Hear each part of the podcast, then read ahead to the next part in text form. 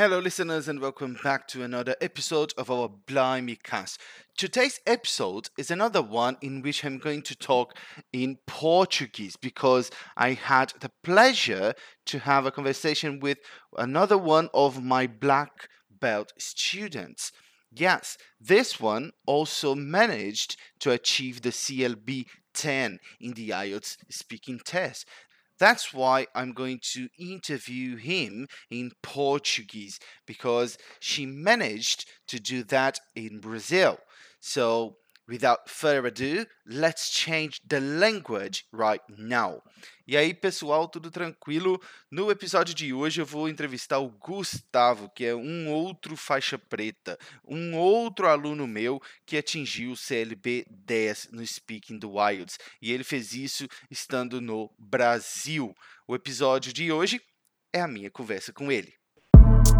You're listening to the Blimey Cast. For more information about the Speaking Master, my online training for the IELTS speaking test, visit blimey.english.com.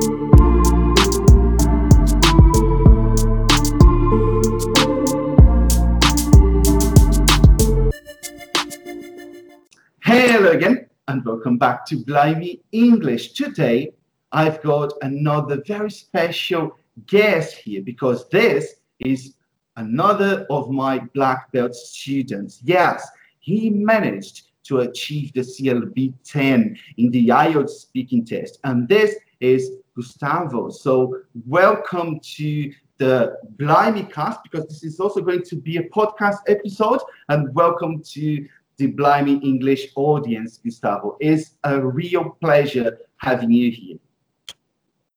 Thank you. Thank you. It's my pleasure to be here. Thank you, Simon. Okay. And since I want to achieve the greatest number of people watching this, we are going to record this video in Portuguese. So what we're going to do right now is we're going to change the language of it. All right? Let's get started. Fala, Gustavo, de novo. Tudo bem? Eu acho que é meio estranho a gente falar em português, porque a gente nunca conversou em português antes, né? Sempre foi em inglês. Então, é tão novo para mim quanto é para você. Como é que tá? Tá tudo bem, é estranho. Primeira vez que eu falo em português com você, até sua voz é diferente. e eu te falo, todo mundo me fala isso, mas eu também percebo. Às vezes eu fico assim, cara, é muito diferente. é, é muito verdade. Diferente. Eu, eu assisto seus stories é, e tem algumas coisas em português, eu já estranho. Eu falo, caramba, é ele também. e hoje, falando com você direto aqui, é diferente. Mas vamos lá, tá tudo bem. Pois é. O Gustavo, eu vou te começar perguntando então, só para confirmar o seu status aí de faixa preta, né, para o pessoal. No seu último IELTS, você tirou quanto no speaking? Eu tirei 7.5 no speaking. Aí, ó, lacrando a faixa preta aí, amarrando ela na cintura. Meus parabéns. E Obrigado. apertadinha. e só para começar a conversa, conta aí um pouquinho como é que foi que você chegou até o meu perfil, como é que você me conheceu. Bom, vamos lá. É... A história é longa, eu e minha família, a gente está namorando a ideia de mudar para o Canadá desde 2018. Uhum. Em 2019 a gente tomou a decisão no começo de 2019 e começamos a nos preparar. A gente vendeu algumas coisas, vendemos um imóvel para começar a permitir essa, esse sonho. E uhum. eu fiz o primeiro IELTS em agosto de 2019. E eu tirei CLB 6. CLB 6 Naquela época. Uhum. Naquela época, em agosto de 2019, foi o nota geral 6. Uhum. Mas com speaking, minha nota foi 5,5. Uhum. Olha só. É, e aí, enfim, a ideia primeiro era pelo Express Entry, eu vi que não teria nota, aí a gente mudou o plano para ir por estudos, minha esposa fazendo um, college e eu tendo o Open Work Permit. É, a gente estava com tudo certo, tudo certinho para ela começar o Pathway em abril de 2020. Olha. Compramos as passagens para o dia 20 de abril, estava tudo Nossa. engatilhado. E no dia 18 de março veio a notícia que fronteiras fechadas, os voos foram suspensos ah. e tudo, tudo freio. Então você foi um daqueles afetados pela mudança aí, né? Olha para você ver. Bom, e, e foi, você tinha um chegado. Oi? Foi um baque para. Nossa, pra... eu faço ideia. Tudo pronto. Que você estava com passagem para viagem, tudo, tudo parou. É. E aí? E aí que, bom, a vida tem, tem que se voltar a tomar um, um, um rumo. A gente, eu tinha encerrado meu emprego também, né? Eu já uhum. tinha largado meu trabalho, eu tinha, então eu já tinha encerrado tudo. Minha esposa é fotógrafa, tinha um estúdio. A gente encerrou o contrato de locação do estúdio, cumpriu uhum. o aviso prévio e a gente fechou a vida Nossa. no Brasil completamente. E não fomos. Então, a gente começou a, enfim, primeiro arrumamos, arrumamos outros trabalhos, eu e minha esposa, ela voltou a tirar foto e eu arrumei uma nova oportunidade. E a namorar outras possibilidades de, de migração. Foi uhum. em maio, agora de 2020, que a gente conheceu o programa provincial de Manitoba é, para Winnipeg e que tem um tem, tem um, uma stream desse programa que é para profissionais fora do Canadá. Uhum. A gente começou a namorar esse programa, só que ele demanda um, um um IELTS com CLB 7 geral. Entendi. Eu tinha que melhorar todas as minhas notas, né? Eu tinha o writing também 5.0, o listening era 6, se eu não me engano, era uma coisa assim. Uhum. E aí eu fiz um novo IELTS. Uhum. Pode falar. Só, só, só, antes de você, você falar desse novo IELTS aí, vamos buscar um pouquinho lá atrás. Conta como é que foi a sua história com o inglês. Tinha muito tempo que você já estudava inglês na sua vida? Como é que foi isso aí? É, eu, eu estudei inglês quando adolescente, quando criança barra adolescente, na, numa escola de inglês, não sei se uhum. convém citar o nome, mas eu confesso que eu nunca fui disciplinado o suficiente. Eu ia uhum. porque alguns colegas iam e era mais divertido do que era estudo. Isso coisa de com uns 12, 13, 14 anos. Eu imagino uhum. que boa parte da molecada é assim. Com certeza. Não tem muita ideia né, do que, que vai ser lá na frente, como vai uhum. usar isso. Uhum. E cumpri tabela fazendo book 1, book 2, até o book 200. é, então eu fiz alguns anos de inglês. É, uhum. Eu sempre me virei bem é, para viagens. Eu já tive a oportunidade de viajar bastante a trabalho e a, a lazer para uhum. os Estados Unidos, Europa. Como? E eu sempre me virei. Mas uhum. nunca foi uma coisa fluente. Assim, você tinha chega na, na, recepção do hotel e fala: Oi, tudo bem? Olha, eu tenho o quarto tal, reserva tal, tá pago no cartão de crédito. É isso aí. Se o cara fala, oh, mas você gostaria de frequentar a sauna, a piscina? Você quer uma toalha adicional? Uhum, né? uhum. Falou, não, eu só tenho a reserva, tá pago e eu quero uhum. chave, sabe? Entendi. Pois você diria que seria ali o intermediário, então, né? É um intermediário, alguma uhum. coisa intermediária. Nessa época, então, você, é você acha. Passado Pode falar. Até o ano passado, tá bem, até o ano passado eu estava bem intermediário. Uhum, uhum. É porque quando a gente começa a estudar para o IELTS mesmo, né, aí que a coisa vai mais fundo, né? E aí é. o, a gente começa a colher outros benefícios, né? Que vai realmente desenvolvendo as outras habilidades. Nessa época aí que você estava com o inglês intermediário, antes de fazer o IELTS, né? Você considera que qual era a sua melhor habilidade das quatro?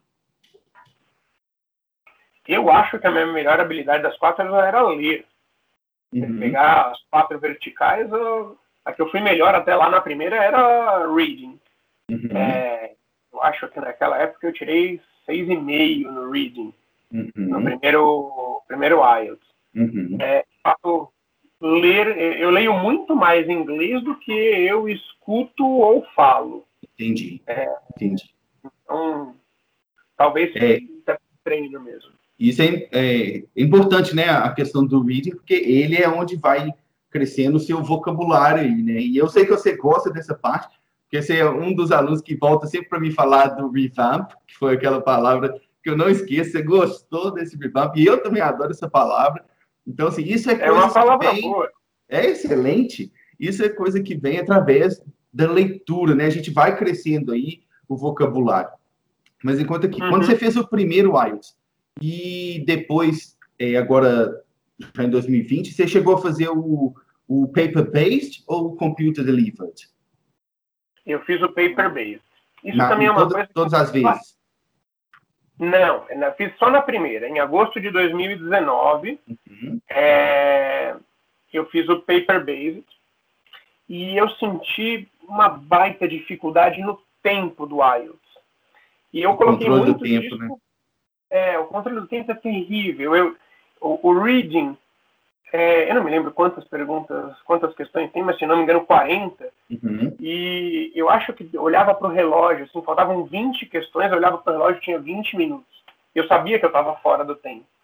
Então, as últimas eu lia e eu ia no papel e virava uma página, virava outra. É, o paper-based, para mim, não foi legal. Acho que uhum. no reading não foi legal.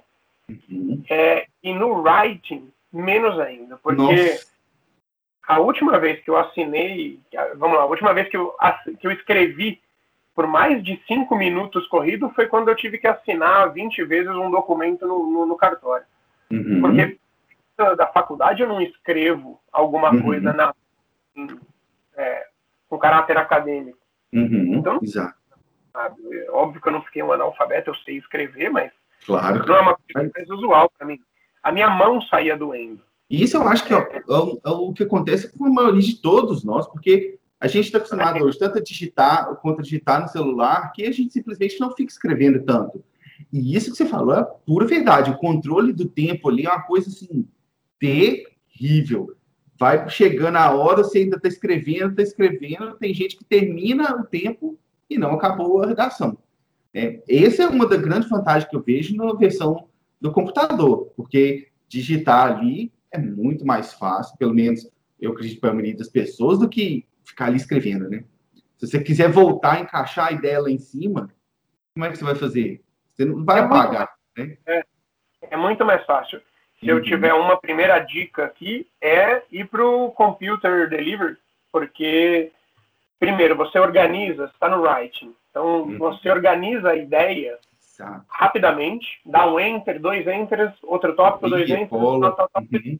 Você se organiza rápido e depois você começa a escrever. Isso é um uhum. ponto. Eu escrevo no teclado 200 vezes mais rápido do que a mão. Outro ponto. E uma coisa que, para mim, é, funciona, eu tenho uma memória digital, assim, de, de por exemplo, pegar umas palavras é, although, true, false, é, palavras que tem TH ou do. Onde fica o H no do? Tem um monte de uhum. true, do, true, false. É, uhum. Onde põe o H? Escrevendo eu não sei, porque eu não estou acostumado a escrever. Mas, Mas digitando... no computador eu tenho uma memória digitada. Faz sentido, faz muito sentido. Então, ela, ela sai automática a palavra. Uhum. Sendo que na mão eu tenho que parar para olhar, para ver se está certo. Pode ser meio bobeira uhum. para algumas pessoas, mas para mim funciona. Isso aí, tá, é verdade. Hum. É verdade. Filter Delivery foi bem legal para mim. E a primeira eu fiz no Paper Base em agosto de 2019. Aí, Aí você tá. Pode, pode... Pode. Não. Segunda vez do IELTS eu fiz em julho de uhum. 2020, porque o programa, a gente conheceu o programa provincial de Manitoba em maio. Eu descobri uhum. que tinha que fazer o, o IELTS de novo, porque eu tenho que ter um CLB acima de 7, e todas as minhas verticais têm que estar acima de 6. Entendi. É, e aí eu fiz Isso o. Para esse programa específico que, que vocês descobriram. É, uhum. é, área, para minha, para o meu NOC, eu tenho que ter um CLB 7 com todas as verticais acima de 6. Uhum. Então eu fiz em julho, eu melhorei significativamente o, a nota nesse de julho. Eu tirei o CLB 7 é, no, em geral, mas com o, o listening mais baixo. Eu fiquei com 5,5 no listening. Uhum. É, no segundo. E, putz, isso matou. Eu, eu, tinha ido bem, eu acho que eu tirei 7 no, no speaking. Uhum. Já, CLB 9 já, né? É, já era uma nota boa. Tirei 7 no speaking, tirei 6,5 no writing, é, tirei 8 no reading uhum. e meio no listening. É, e aí, enfim, eu depois me dei um pouco, me dei conta, estudando mais aí profundamente o listening, o que que eu errei. É S que eu deixei, que eu comi um S, coisa do plural, palavras com hífen, eu não coloquei o hífen, e a palavra ela é com hífen, principalmente eu, na parte né? No, no setor 4 ali. No... Eu, eu costumo é. falar que o listening ele é mais uma prova de atenção do que de listening realmente, né? Porque você para ali, nossa, será que tem um hífen aqui? Eu não tenho. Provavelmente você já perdeu mais umas duas ou três que, que passou, né? E eu fiz, sei lá, eu fiz uns 40 simulados de listening uhum. de julho até agosto. Eu agendei a prova três semanas para frente, para me uhum. dar tempo de treinar bem o listening. E uhum. eu fiz vários simulados de, de listening é, em sites diferentes. E eu pegava várias coisas assim, eu olhava depois o gabarito, né, as respostas, falava, meu, não pode ser, não pode ser que eu tenha errado. Como que eu tirei CLB 7,5 nesse listening? Se eu eu eu estava tão convicto, você vai ler o negócio, a resposta tinha um S faltando. Não, é, é um ocorre que faltava alguma coisa, sabe? Uhum, uhum. Então, Mas é que, aí a gente aí a gente fez aqueles encontros nossos e aí depois você foi, chegou, acho que foi no seu, no seu último IELTS, você foi lá, pegou o 7,5 no speaking, CLB test, sendo que o outro você tinha feito antes, você falou foi 6, né, no speaking. E aí, o que, que você acha é. que foi fundamental aí nesse meio? O que, que aconteceu aí? Treino, treino, treino. Principalmente treino. Olha, eu não fiquei treinando muito o speaking falando com diversas pessoas e muita coisa. Eu treinei mais outras verticais, tipo o listening, e eu me lembro que uhum. você me uhum. passou diversos podcasts em uhum. com acento britânico, o accent uh, britânico. E a gente fez algumas, algumas conversas, né, eu uhum. e você, e tentei aprofundar em algumas técnicas ali do speaking, né, parte 1 bem geral, Uhum. Respostas concisas. A parte 2, que você tem um tempo para elaborar, é fazer uma estratégia de passado, presente e futuro. Uhum. E aí na uhum. parte 3, a língua e tentar usar das técnicas de aprimorar a sua explicação, uhum. colocar motivos e coisas assim. Isso aí que você falou é, é muito interessante, porque isso aí que você, que você me falou é muito interessante, porque muita gente chega e fala assim, ah, eu, eu já sei falar, eu preciso é só ficar praticando mais a fala. Mas você mesmo acabou de falar que você não ficou praticando tanto a fala com várias pessoas. Você focou em saber como responder ali cada ponto da prova, né? E eu acredito que isso foi no seu caso, e no caso no meu e de todo mundo que eu conheço que atinge essas notas, que é o que faz a diferença, né? Saber, ó, nessa parte aqui eu vou fazer isso, nessa outra isso, e nessa outra isso. Quando a gente consegue colocar a estrutura na cabeça, Acho que até a visão da prova fica mais clara, não fica? O que, que você acha? Sim, sim. Não, concordo, concordo 100%. A hora que você sabe como você deve se portar em cada sessão uhum. e até onde você tem que argumentar cada coisa e por que é, você vai muito mais preparado também. Uhum. Eu, uma coisa que eu treinei bastante para o writing, que me ajudou no speaking, com certeza, são aquelas linking structures de para adição, para contraponto, uhum. para coisas assim. Uhum. Então, exatamente. Como Isso colocar é... ali vários linkings de frase com frase que te ajuda a ter uma, uma sentença mais fluida, né? Uhum. Não, não só uma sentença, mas sua linha de raciocínio vai mais fluida. Você não isso. faz o ponto e começa outra frase do nada. Exatamente, é isso aí que você falou. Não é só usar as linking words, né, as linking expressions, você tem que saber usar ela corretamente, porque senão você vai ficar só usando uma linking expression para começar a frase atrás de frase, sem ter o raciocínio estruturado, que nem você falou. É. E aí que entra aquela parte lá da preparação do listening, né?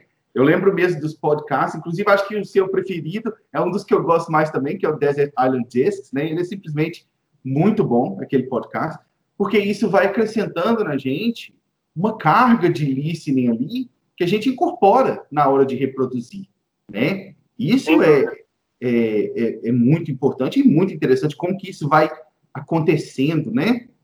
E fica mais fluido.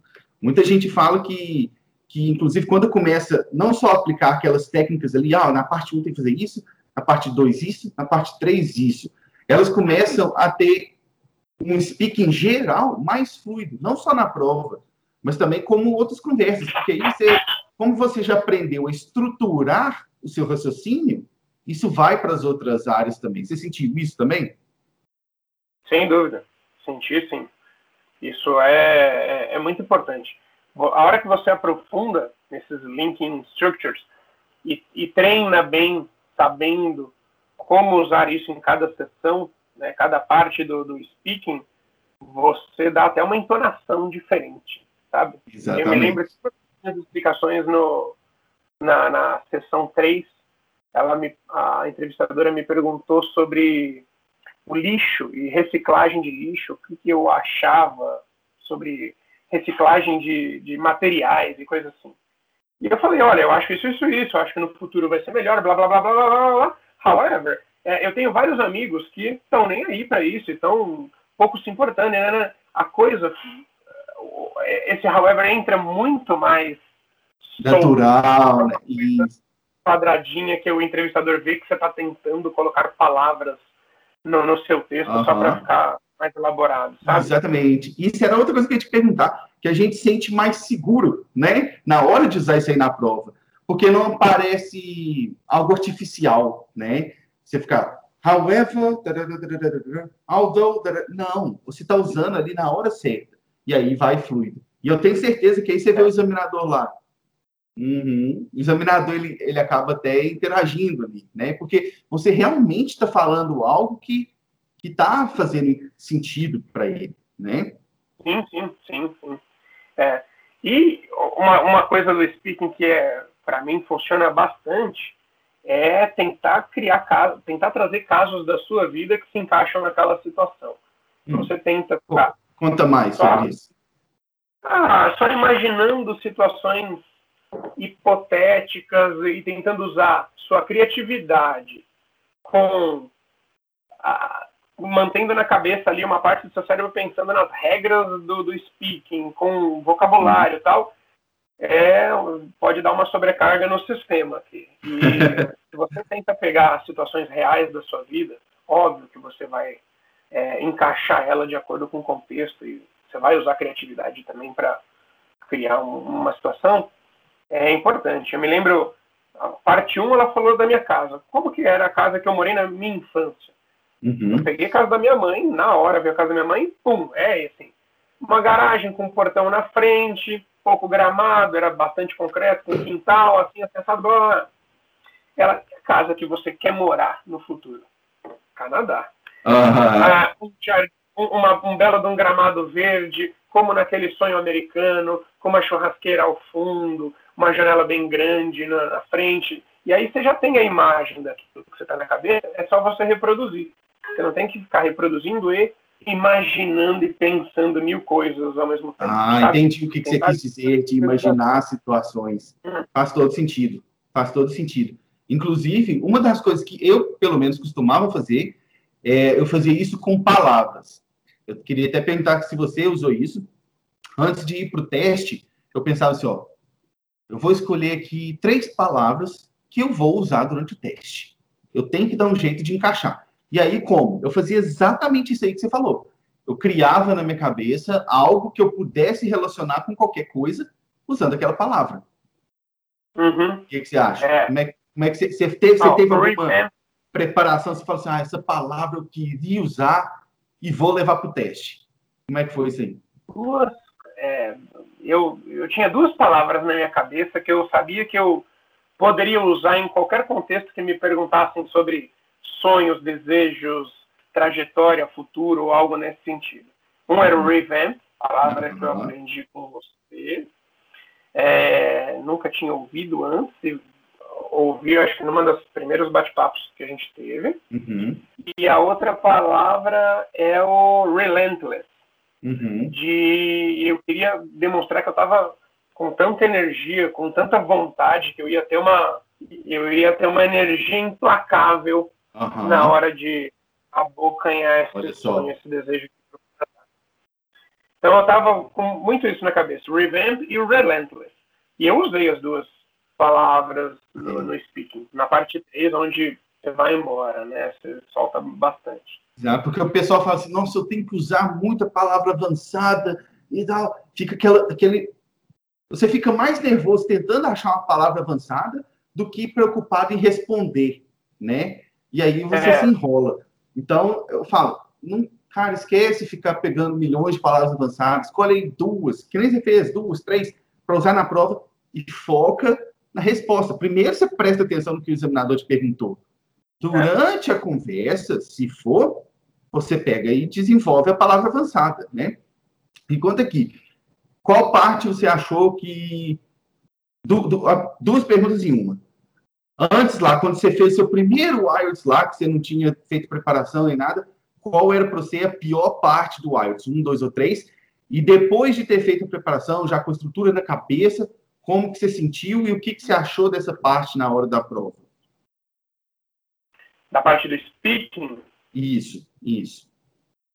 É, ah, eu sempre fiquei com medo da parte 3, onde dizem que as perguntas são mais complexas e tal. Uhum. E então todas as na minha cabeça a parte 3 seria a mais complexa. Na minha primeira prova, é, eu me lembro que caiu uma o entrevistador fez uma pergunta mega subjetiva, assim, abstratíssima, que era, não sei se eu vou lembrar agora em detalhe, mas era como, como você acredita que você pode ajudar a influenciar as pessoas a se desenvolverem mais? Uma coisa assim, sabe? Uhum. Como eu acreditava ou como eu achava que eu poderia ajudar pessoas a se desenvolverem mais? Falei, se desenvolver em que sentido? Eu fiz uma pergunta de volta. Uhum. a primeira resposta foi, se desenvolverem no quê? Ah, se desenvolverem pessoalmente, como pessoas. Uhum. Aí eu parei e falei, I don't know how to answer this, even in Portuguese. É, uhum. E aí comecei a criar alguma coisa, mas tipo, não era uma é, não é uma coisa que você tem na cabeça. Como que eu vou ajudar o Simon a se desenvolver melhor como pessoa? Uhum. Pô, depende de cada um, é uma coisa mais profunda. Então essa pergunta me balançou. É, as outras provas não teve uma pergunta assim tão abstrata. Eram uhum. perguntas mais situacionais, de dado um, cenário, essa, pelo menos a última que eu me lembro agora, uhum. era cada lixo, a reciclagem, a energia limpa. É, então, já, já tem. Já vinha relacionado ali, né? Já vem relacionado a alguma coisa, não é algo tão abstrato. Então, uhum. eu me uhum. desenvolvo muito melhor tentando responder coisas nesse sentido. Uhum. É, e, mas é isso, hein, a parte 3 com certeza era que eu tinha um pouco mais de receio. É, e isso não, não só porque é a parte que as perguntas são mais abstratas mesmo e mais é. profundas, mas também porque as perguntas que eles costumam fazer são perguntas que a gente não costuma falar nem em português, né? Porque é. eles querem ver a nossa capacidade de falar sobre algo que a gente não conversa nem na, no nosso primeiro idioma. Essa que é a grande questão, né? Mas eu lembro que quando você saiu desse último, você me mandou uma mensagem falando que essa vez você estava mais confiante, você tinha ido. O que, que foi que te fez sentir assim? Fala aí que você falou assim, nossa, desse teste aqui, eu ah, acho que eu saí bem. Foi, foi o contexto geral da prova. É, como foi a terceira vez que eu fiz, uhum. eu estava muito mais confiante de, de, como que é a estrutura. É, então, Sim. na hora, é, de frente ali com a entrevistadora, é, eu já sentei, oi, bom dia, tudo bem e tal. A pessoa sente que você já está relaxado. A menina que foi antes de mim, ela entrou na sala fazendo sinal da cruz e cheia de, de mantinha, tadinha. Então, o psicológico, você já entra assustado, né? Exato. Aí o entrevistador já sabe que você está assustado. E se você está com cara de assustado, acho que na, na cabeça do entrevistador já fala, pô, a pessoa não tá com flu, não é fluente ou confiante o suficiente naturalmente a nota já não vai ser mais alta. Só tem que arredondar para cima ou para baixo, eu acho que vai para baixo. Ele isso, ele reflete, ele reflete. Ele... Tem até alguns uns estudos. Um dia eu estava ouvindo uma, uma entrevista, era de um examinador do IELTS, lá no Reino Unido, e ele falando que até a sua postura, ela influencia, porque o seu examinador, ele é um ser humano, igual qualquer um outro, é, então a gente está sujeito a isso. Aí chega o candidato, senta na frente do examinador assim. Cheio assim, né? Todo. Aí ele já vê que você está inseguro. Então é o que você falou. Se ele tiver que fazer um julgamento para cima ou para baixo, provavelmente vai para baixo. Uhum. Agora, se você senta, tem até uma, uma estrutura que eles falam que é de copiar a, a pose do examinador. Se o examinador está assim, você vai sentar próximo. Por quê? Você está Sim. ali num nível similar. Você não está demonstrando aquele nervosismo. Você pode estar por dentro, ao quebrando, mas você vai ficar ali você tem que passar uma imagem, né? Porque, querendo ou não, o speaking, você tem que demonstrar, você tem que pôr para fora, talvez coisas que você não falaria durante o dia, mas você tem que demonstrar que você conhece aquilo, né? É, sim, sim, sem dúvida. É, e acho que é, isso, é, essa confiança é, influencia demais, demais, demais. Eu, uhum. Nessa prova, eu sei de uma comida de bola que eu dei, é, que eu até saí com isso um pouco na cabeça, mas falei, ah, não, acho que o restante foi, foi legal. Foi que parte? Então, um, deve... dois ou três? Na parte 3 também. A gente estava conversando, virou um bate-papo. Eu respondi, uhum. ela respondia, respondia, respondia. E aí, uma hora, a gente estava falando sobre lixo, poluição, e a entrevistadora a menina falou, And what do you think about the rubbish? Eu falei, rubbish? What is rubbish? Ela falou, rubbish is the, the garbage que é o lixo físico, né? É o lixo material. Uhum. Eu falei, ah, the garbage, ok, blá, blá, blá, blá, blá, blá, blá, blá, blá, e aí soltei. Aí, uhum. rubbish eu não sei o que é, mas eu sei o que é uhum. garbage. E segui respondendo garbage. Mas foi tão fluido, assim, tipo, é igual que você fala, ah, não sei o que lá, ah, paroxítona. Eu falo, Simon, o que é paroxítona? Paroxítona, negócio de uma palavra. Ah, tá, então, ó, blá, blá, blá, blá, blá. Exato, e aí, exato. Esse, essa é a atitude essa é a atitude. Tanto que é que quando alguns alunos perguntam isso, eu falo: se você não entendeu, se você não entendeu o que ele falou, pergunta. Não tem problema. É mil vezes melhor você perguntar do que você achar que é uma coisa e sair falando sobre outra coisa, que aí sim você vai perder a conta, né? Então o que você fez é correto. Não sabe, pergunta lá. O examinador ele vai esclarecer para você. E nesse caso particular aí, só por você já ter falado isso, eu já sei que provavelmente você pegou um examinador nativo, que era britânico, porque rubbish e garbage são ali inglês britânico e inglês americano. Então, olha que você vê, mais uma vez aí, a importância de ficar exposto aos vários sotaques, né? E não só é. focar naquele que aparentemente é mais fácil para nós, né? Porque eu sei que no Brasil a maioria de nós, maioria das pessoas é influenciada pelo sotaque americano, né? Filme, música, a cultura, tudo mais forte. Ah, pelo vocabulário, tudo, né? Eu acho que chega muito mais com cultura americana. Uhum. as pessoas viajam muito mais para destinos onde o inglês americano é, é majoritário Falar. do que. É, então, uhum. acho que é normal. Tanto é que na minha cabeça eu entendo lixo como trash, garbage, é, é, como coisas assim. E rubbish eu nunca tinha ouvido. Aí falar. chega o examinador, solta um rubbish, rubbish para você. Rubbish ou é. rubbish bin, que é a lixeira lá, é isso aí. É isso aí. Mas olha para você ver.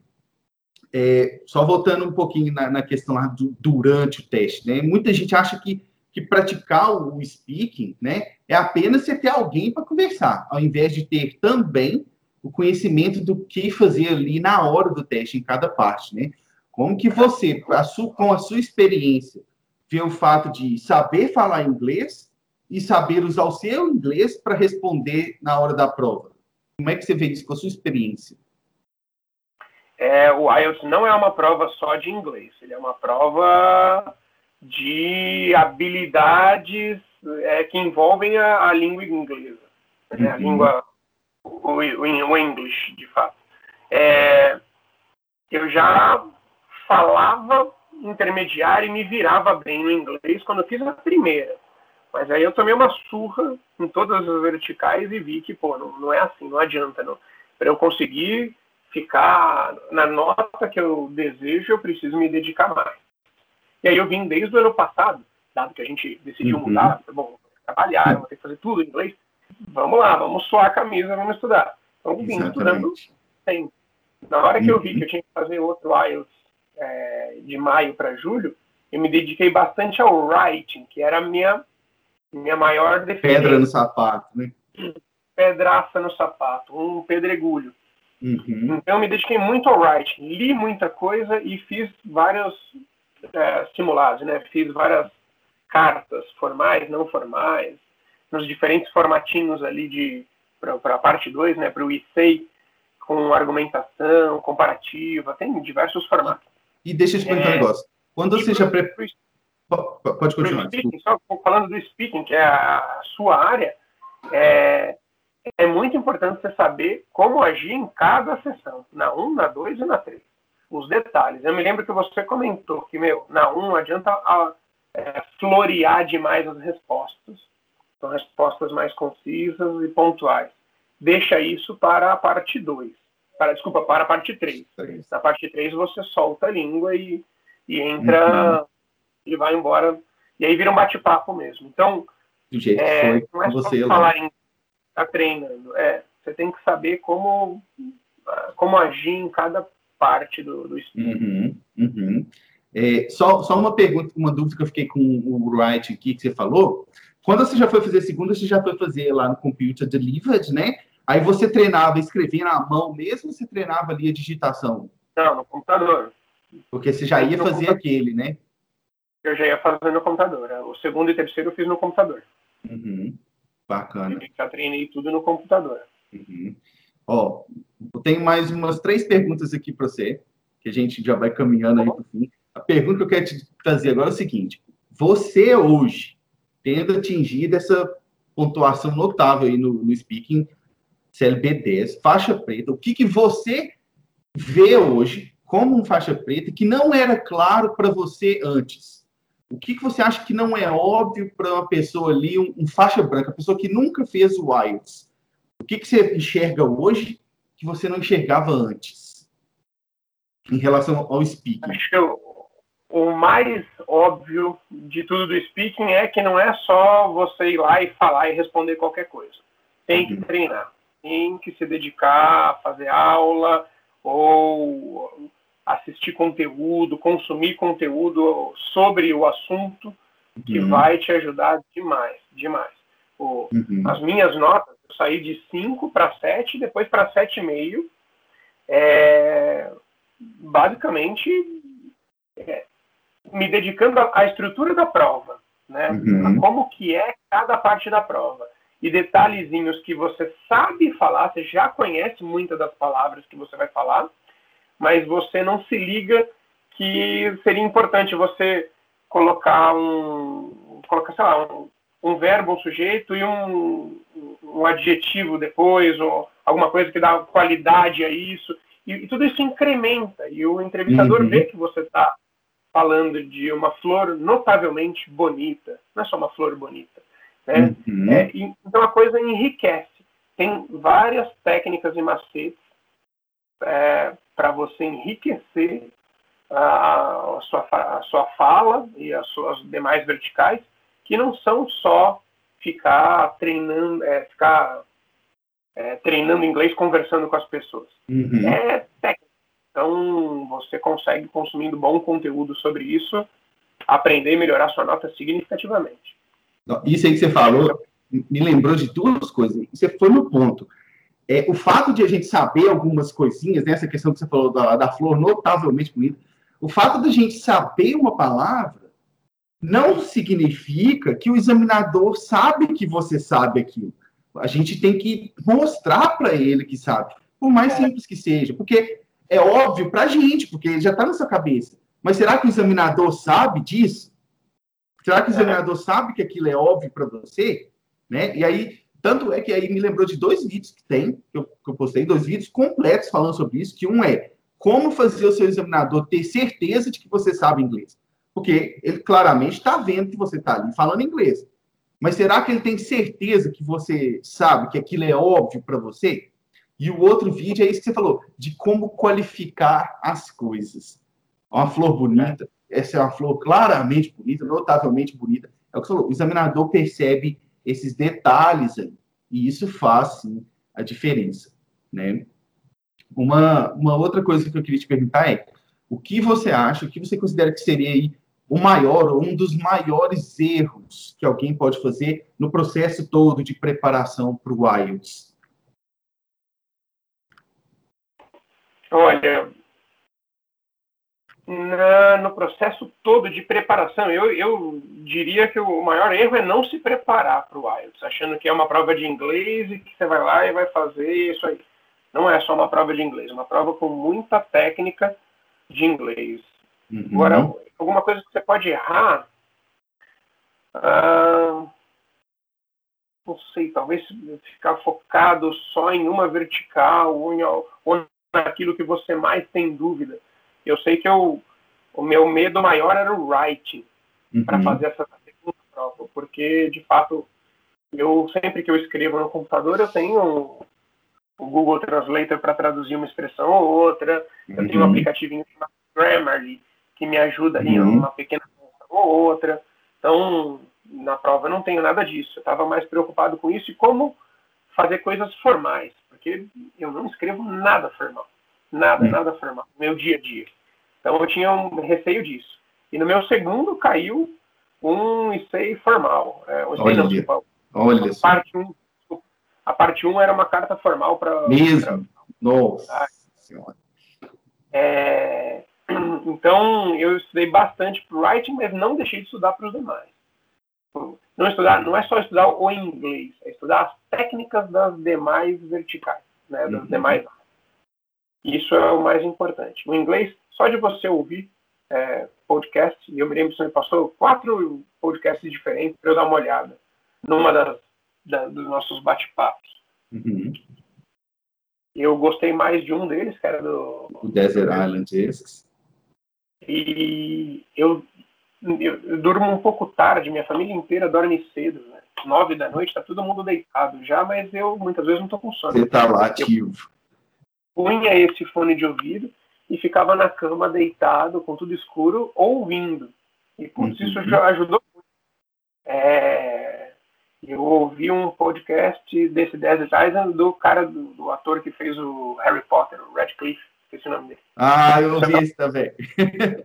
eu ouvi é, esse também. Muito não, a carreira dele, os filmes que ele já fez e como que ele é ligado no Harry Potter. Nananana.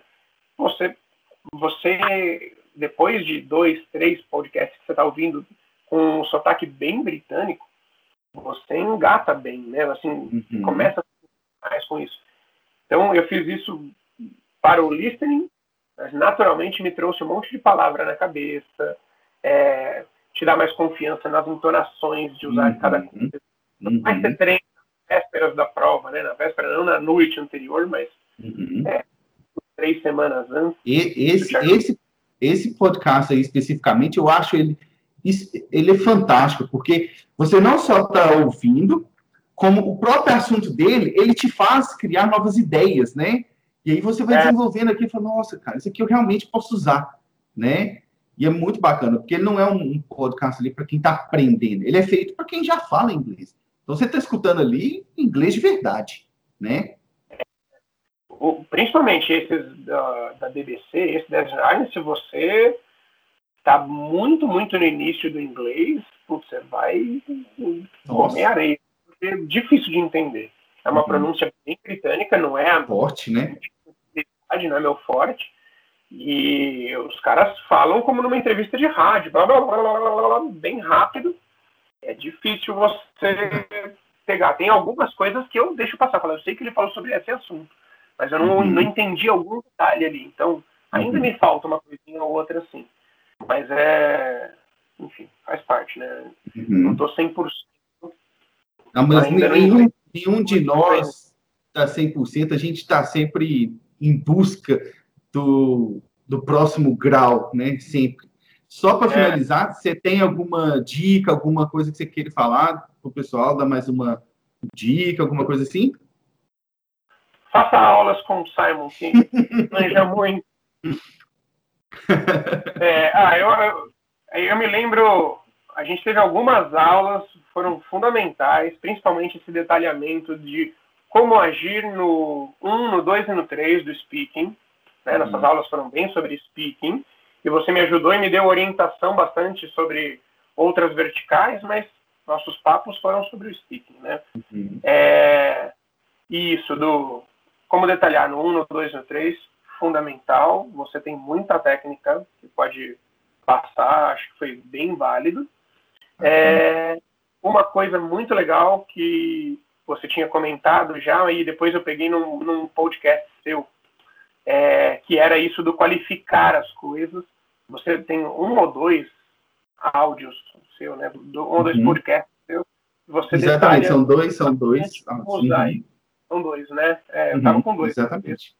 Você tem dois detalhando isso, da técnica, você, você fala várias vezes, da técnica de qualify, nananana. Aham, uh -huh, qualifying things, exatamente. É, e eu fiquei com isso na cabeça. Então, tudo que eu falava, eu tentava de alguma forma falar do tamanho, ou falar da, da intensidade, ou o quanto né, de, de uhum. volume. Então, é, eu me lembro na, na parte 2 do, uhum. do speaking, eu tinha que é, comentar sobre uma situação que eu me senti perdido, uhum. é, mas que no final eu acabei achando uma saída.